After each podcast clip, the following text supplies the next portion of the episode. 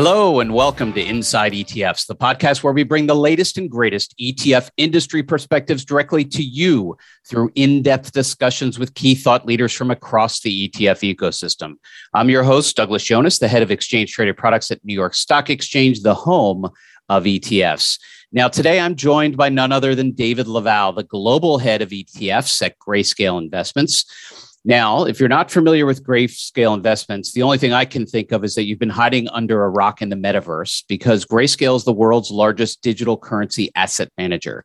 Dave himself has over 20 years of experience in financial services across the broad finance industry, but particularly the world of ETFs and investing.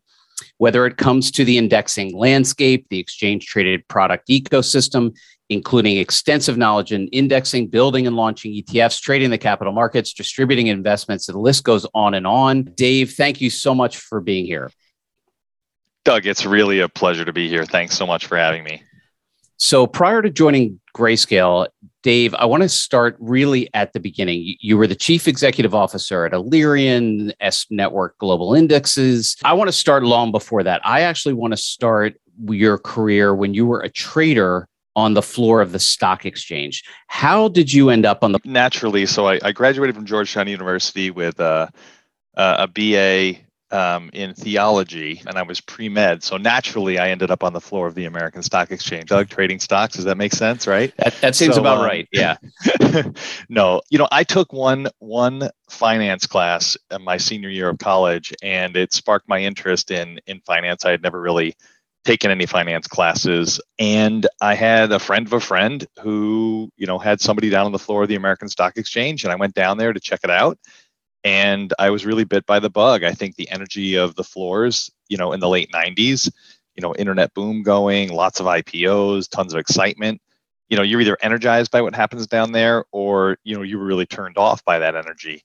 And fortunately for me i had an opportunity to join a very small mom and pop uh, trading firm as a trading assistant and that's how it all started. You know, for those of you listening and you're you're you have young students like I do entering college, Dave is a bit of a life coach and he mentors quite a few people across the industry. And I think lesson learned right there from David. If you think you're headed in one direction, you're worried about your student, you're worried about your college student, you can watch Dave and see his progress. He thought he was pre med. He went to the the exchange. Uh, now he's running an entire ETF franchise. So good key moment there. I, I want to talk now, though, Dave, about ETFs. You know, so you, here you are trading on the floor. You then stepped away. You had a number of different roles, but it seems like you were always in the periphery. What is it that brought you directly into the world of ETF? On the floor of the American Stock Exchange, you know, I got down there and people were saying small cap equities were going to be taken over by computerized trading and automation, and you know, some of the old timers down there, you know, would, would would classically remind me, you know, they've been saying they're going to shut the doors in this place for the you know past 30 years. We'll be around for the next 30 years. But there were a handful of trading crowds that were incredibly, incredibly busy. And those trading crowds were some of the index option pits and some of the internet option, kind of internet company option pits like Intel and others. And then there were these ETF pits. And the ETF trading crowds were wild. They were exuberant. They were exciting. And I just knew, you know, not having a, a history in, in, in finance necessarily, but I just knew something something was going on there that was really going to be transformative to the market. And so I started asking questions and trying to understand, you know, how ETFs were constructed.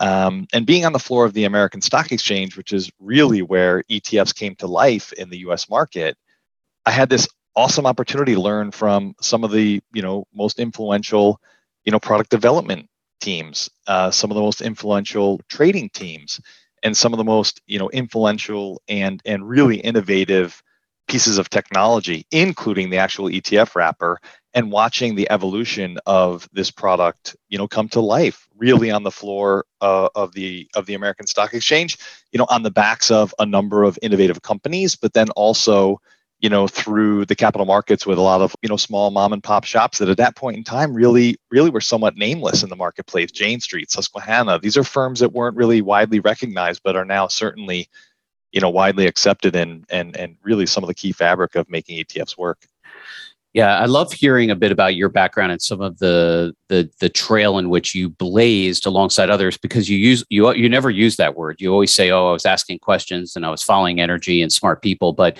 but truly blazing uh, a, a, new path and and product development in particular. You mentioned, you know, you didn't necessarily have a school background in it, but you were schooled, I guess, by the industry itself, because here where you were trading and then ultimately helping develop a lot of ETFs and ultimately seeing what worked. And, you know, a lot of times we can learn more from failure, what didn't work. And we saw a lot of ETFs come and go. You saw that as you were ahead of listings business at an exchange. Now, sure. here you are with an ETF franchise. Are there key suggestions that you think you would make to an advisor to say, hey, here's what I've seen, here's my history. How should you think about choosing an ETF for your clients' portfolios? Yeah, I, am gonna I'm gonna answer this question in, in, in two or three different ways. First of all, the notion of I mean, look, you know as well as I know, we've you know probably collectively launched you know thousands of ETFs in some different seat in one way or another. And the reality is, trying to kind of predict a successful ETF based upon a strategy is an incredibly difficult thing to do. But you know, in my in my time, I've I've I've seen products come to market that I thought were going to be blazing success that don't really take off immediately. And then I have products that I scratch my head when I see them come to market. And then the next thing you know, they're $250 million in six months, right? It's a very hard thing to predict. But but going back to the floor and going back to that notion of kind of asking questions, it's if you are to listen to the people around you and just take others who have been in the industry for a very long time take their word for it whether something is a good idea or not I would have never had the opportunity to explore not only ETFs, but also closed end funds. And so the American Stock Exchange was a very, very large listing exchange for, for closed end funds. The New York Stock Exchange also a very large listing exchange for closed end funds. But depending upon the size of that offering would be dependent upon whether the product went to the American Stock Exchange or the New York Stock Exchange. And so some of these small, you know, hundred or two hundred million dollar closed end fund offerings were being scoffed at by a lot of the you know trading firms down on the floor. And I decided to these made sense and I was working with somebody who really understood them and, and, and taught me how to trade them and explain the premium discount, the arbitrage opportunity. And I was this unique, came into the marketplace at a very unique time, which was when we were kind of converting to thinking about things in a more structured manner or a more rules-based manner. So taking advantage of, you know, what were really exotic tools at that point in time, like an Excel spreadsheet to kind of manage premium and discounts and linking Excel spreadsheets to Bloomberg's and doing some things that didn't make a lot of sense to some of the old timers down there. But when you were clipping these coupons of, you know, a thousand or two thousand or five thousand or ten thousand dollars a day and trading, you know, profits with, with really managing your risk effectively, it started to make sense to people. And so my entree into ETFs was really through paying very close attention to how closed end funds were being traded, the premiums and discounts associated with them. And, and then when I started to learn about ETFs and, and recognize that, wait a minute, ETFs are just a better wrapper. This, this frustration that clients had with perpetuating pre, you know, premiums or perpetuating discounts in closed end funds really didn't, didn't make a lot of sense to, to, to, to me and frustrated clients. But wait, the ETF really solved for this. And so for the first time in my career, I had conviction about a product because I was like, wait a minute, this actually makes sense to me. And clients are going to really gravitate towards this. And I think I should pay attention to this for, for, for that purpose. And so when your, your, your specific question was around product development, and, and I'm answering it in the broader sense of why ETFs work because they make sense and that clients are going to want them. And so as I'm thinking about, you know, more precise product development, or more precise products that are coming to market, again, I would use the same principle. Does it make sense? And is there a client demand for it? And and you have to listen to the end client, you know, in my perspective, and merge that with the intelligence that you have as an issuer or as an advisor, right, or as a member of the marketplace or an investor. And so I constantly am challenging myself and challenging my team and challenging the organizations that I've been part of is like challenge yourself to put yourself into the client's shoes, get into their mindset, what problems do they need to solve, and what's going to make sense. And so that's the way I would answer the question. Yeah, it's such a great varied point that you're making there, right? Which is there's so many reasons why someone might love a particular ETF. It might be that that's a perfect core holding for an advisor's portfolio. It could be that it's a perfect satellite holding. It could be, frankly, that it is just exciting. And it is a reason that an advisor's client looks at them and says, Hey, you're adding value to me by bringing me a unique and innovative idea. And by the way, it's in a tax efficient vehicle. It's in a vehicle that has lots of liquidity. It's in a vehicle that tends to be a lot lower cost. So you get these sort of win win win pieces all along with with uh, you know something an advisor can put in a portfolio without without sacrificing really anything. And in fact, a lot of a lot of investors really love the the net benefit. I, I want to stay though on a moment with trading, if I could, because you're talking about sure. all your background in trading. And for years, the ETF industry has struggled with against something, and that's this idea of average daily volume. You know, it, it, it, you know, we've said average daily volume doesn't matter for ETFs, but but yet that's been said for decades now, and advisors still look at average daily volume. If if that's not what an advisor should look like for liquidity or uh, as the measure of liquidity, how should they think about trading liquidity and trading their overall ETF portfolio?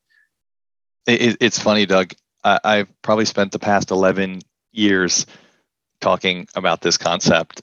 And it, it's actually fabulous because throughout that time, you know, evangelists like yourself and myself around, you know, issues around kind of ETF capital markets and ETF trading and understand liquidity and total cost of ownership and all these concepts of like how to have best practices for, for, for trading.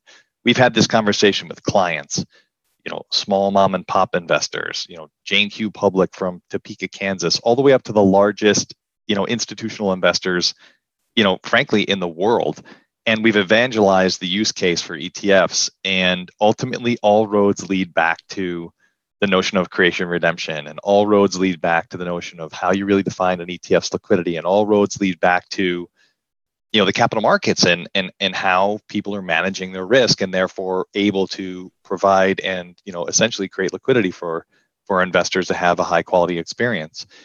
And the way that i you know always like to think about this is to ensure you're utilizing the resources that are in the marketplace. 11 or 12 years ago, there were individuals that were beating the drum and running around and saying, just trust me, this is the way it works. But now there's a ton of resource. There's resources at your issuers, there's resources at your exchanges, there's resources at these trading firms. There's lots of, you know, really well established, you know, media resources that have talked about this and really kind of debunked the myths around just looking at the average daily trading volume. And so I think you need to take a holistic view when you're assessing the liquidity profile of an ETF. Average daily volume is certainly one way to take a look at it, but really understanding the liquidity of each one of those underlying constituents, each one of those building blocks of the ETF is really the best way to ensure that you're understanding the liquidity profile of that product.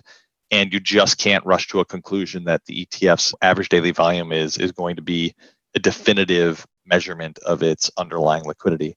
And so just use the resources that are in the marketplace. Talk to that issuer. If you call the issuer and the issuer doesn't have a good answer to that that's a really you know interesting kind of red flag about the resources that an etf issuer can you know you know can offer you as a client. I say that someone in jest because every etf issuer that i know of is equipped to have that conversation.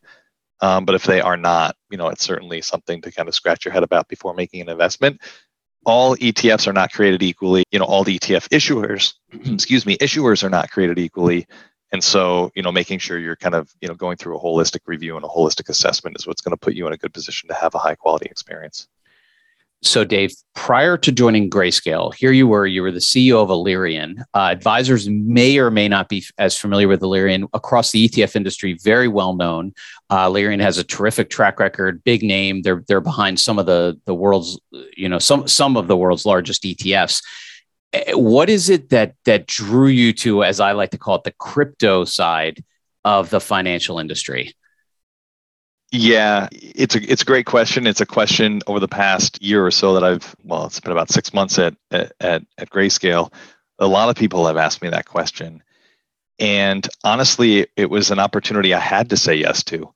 Um, I certainly uh, was challenged with with you know the business that I was building at Alerian, and and we were doing some really cool things organically and inorganically. But the opportunity to kind of merge what I would call myself is kind of like an ETF brain you know, and someone who's been in the industry for for quite a long time and had very unique perspective in and around the ETF in, industry that that that you you know articulated earlier in the pod here, with the absolute leader in digital assets, the largest digital asset manager in the world, which is a portfolio company of Digital Currency Group, which is an absolute leader in all things digital assets, whether it's you know mining or trading or indexing or asset management. It, it was something I had to say yes to and the feeling that I had was the same feeling I had in you know the late '90s. And and Doug, you you you remember this feeling of like, wait a minute, like this internet thing is very very interesting, and it's kind of hard to think about that we're going to be doing all of our like buying of of of goods on this internet thing. Like what?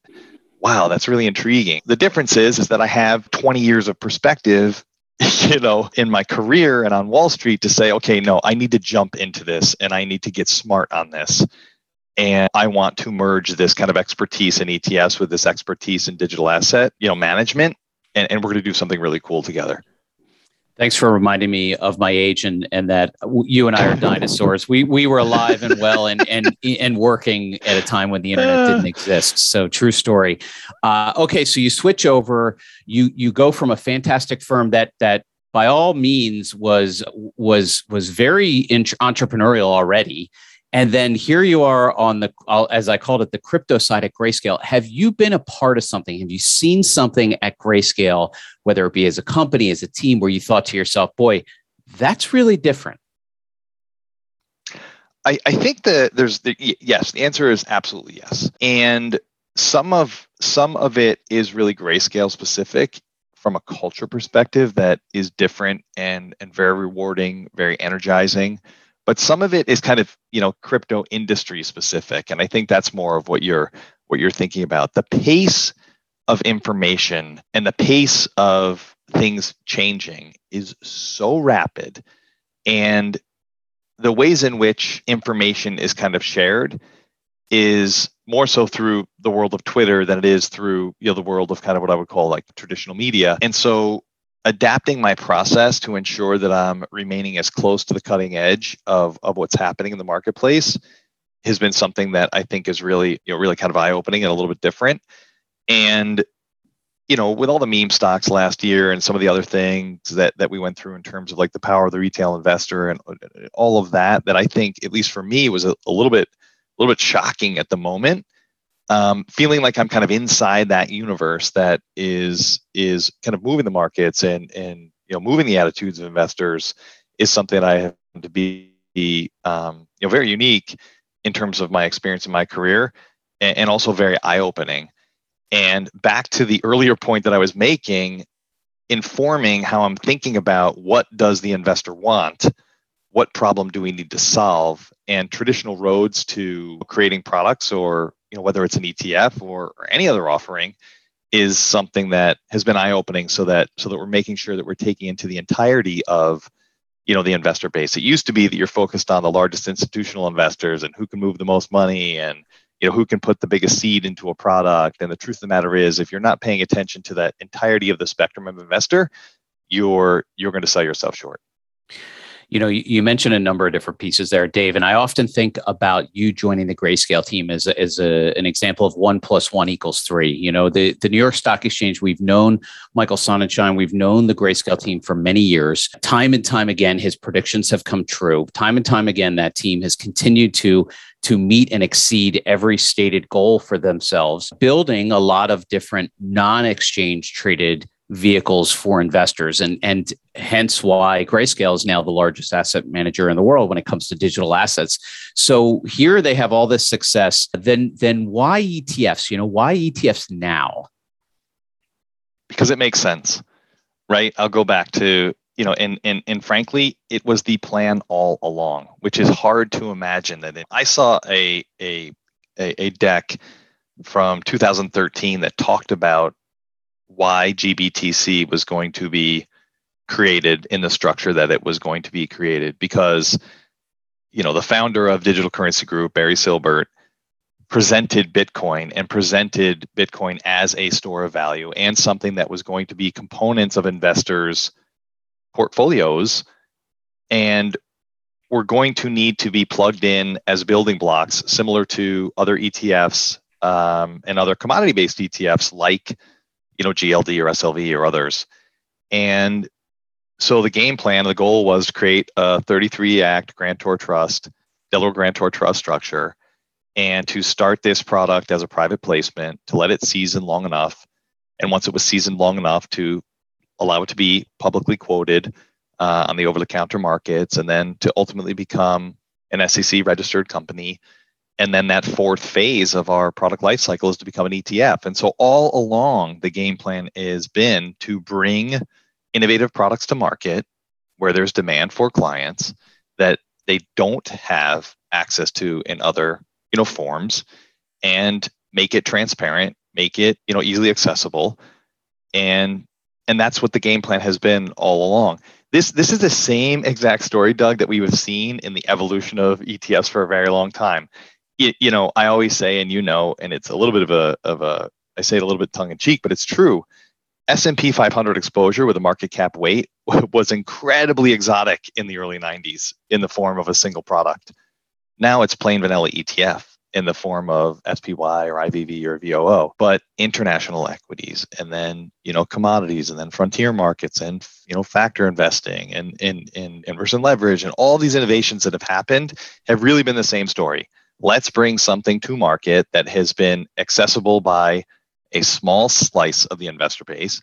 Let's make it in a wrapper that will allow for you know ubiquitous, right, availability, and that's what we're doing here. It just happens to be digital assets. So the evolution of innovation continues. Here we are. You launched a brand new ETF this week, the Future of Finance ETF. Ticker symbol is GFOF. Why was this the right ETF to launch the grayscale business of ETFs with? Yeah, grayscale future of finance. You know, it makes all the sense in the world to us. This is again taking advantage of us being a crypto native company, the world's largest digital, you know, currency asset manager. We have been at the forefront of that innovation in the digital currency ecosystem since 2013, and we're continue to be committed to providing access to kind of future forward investment opportunities.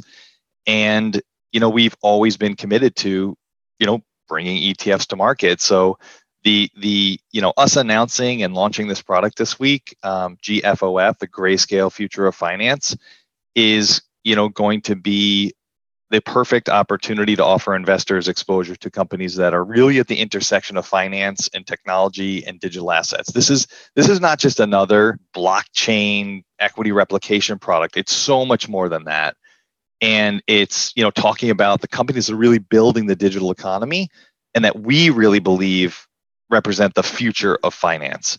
And bringing this to market in the battle tested etf wrapper is really the perfect etf for us to bring to market as our as our as our first. If we stay on that uh, you know could you dig a little deeper? What is it you mean when you say future of finance? I know you said intersection of new things but but future of finance what, is, what does that mean so, look, we believe that digital assets are going to become a core part of the global financial system. And we believe that, you know, the notion of this ever evolving kind of digital ecosystem is is really something that investors should be you know interested in in capturing and you know simply put, the digital economy is that intersection of technology and finance that's increasingly defined by a digital or virtual space or experience or transaction. And so that's what we think the future of finance really is going to be. It, it, is digital assets going to be a portion of it? Absolutely. But that technology evolution and the kind of financial foundations that it's going to kind of you know intersect with is is going to be is going to be really critical. And, and we believe the most exciting thing about the digital economy is the fact that we're still in the early stages of it and it's still developing, which makes it kind of a once in a generation investment opportunity that you really should capture. Really, really exciting times. Glad to be kicking off the grayscale ETF business. Dave, we're at the beginning of 2022. There is absolutely no shortage of headlines that can create volatility or concern.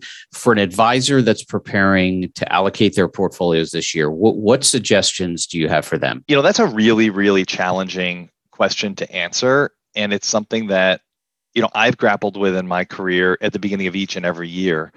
And so what I say is, okay, like what are the themes that are going to really be driving, you know, the overall ETF market? Which one of those themes is something that I need to pay attention to, or that I, you know, don't need to prioritize? And I think one of the things that's really, really important is when you're answering this question for me is about is about discipline um, and about really identifying what's important to your franchise and what you're going to deliver to your franchise as an advisor. You know, so so for us, you know, remaining disciplined and focused on ensuring that we're at the bleeding edge of you know investment management and investment opportunities in the digital asset space, and making sure that we're focusing on the right coins and what are we going to bring to market in an ETF structure, what are we going to bring to market in our kind of private placement structure, and remaining disciplined to that so that we don't stray too far away from our core offering um, is what drives the kind of philosophy of how I think about that. But if you kind of go down one more level to an investment advisor that's looking to make allocations to you know their clients' portfolios, it's ensuring that there's a healthy balance between what's going to be in the core, what's going to be a tactical allocation, and what's going to be a little bit of a reach. And when I talk about what's going to be a little bit of a reach, it's something that's a little bit outside their comfort zone, perhaps. But in my opinion, it's ensuring that you're educating yourself about you know what's happening in the digital economy what's happening with digital assets is the right time to you know you know take a serious allocation into it? You might not have the opportunity to be investing in individual coins. There might be you know structural or compliance related limitations to that. There are products out there that fit you know investment objectives and there are products out there that fit your you know, your structure to be able to invest in that are publicly quoted and that are out in the marketplace. And so not turning a blind eye to it i think for a long time you could ignore it what's happened in 20 and then 21 in the digital asset space and some of the growth, look, you have to pay attention to it. And 22 is going to be the year that I think advisors you really can't turn a blind eye to it because if they turn a blind eye to it, they're going to lose assets, and you know that could be a real problem for them. Yeah, absolutely. Something we do not want to see in the asset management business, of course. No, uh, no for anyone that hasn't actually met Dave in person, he physically looks like he is an ultra marathon runner. So you will be shocked to know he is an avid connoisseur of both coffees as well as st- sweet treats in and around New York City. He's actually known in my household as the ice cream and cookie guy. Uh, affectionately from my children. Dave, uh, right now, because I know you won't have a top, very first. But could you give us your your maybe favorite destination for the moment for both coffees as well as maybe cookies in and around New York City? So there's a place. There's a Doug. You're you're hilarious. Um, there have been. I've been called a lot worse than the, the the the cookie and ice cream guy in my life, by the way. So I appreciate that's what's going on in the Yones household. My my at the moment, there's a place called Culture Espresso. There's a couple of locations. They're you know 36th Street and 38th Street, East Side, West Side, and that place has incredible cookies. Everybody talks about their uh, their chocolate chip cookie, but I happen to think, which is by the way, it's it's amazing. But I happen to think the the oatmeal raisin cookie is really the standout there. So that's that that's the spot that I would send people uh, for for for a really good cookie and that's that's the spot today because that that will of course change over time. If you're not following david LaValle on linkedin please do so. You'll be able to capture all of the latest on the happenings of grayscale his new etf gfof and maybe you can send him a private message if you're in new york city and ask where you should go to get the top coffee or the top ice cream in New York City. That is a wrap on this edition of the Inside ETFs podcast. As a reminder, you can find this episode as well as many other episodes of this podcast on the New York Stock Exchange's website, homeofetfs.com. Thank you, Dave, for being here to share your insights. Stay tuned for upcoming episodes featuring thought leaders from across the ETF ecosystem. I am Douglas Yones, the head of exchange traded funds at the New York Stock Exchange, the home of ETFs.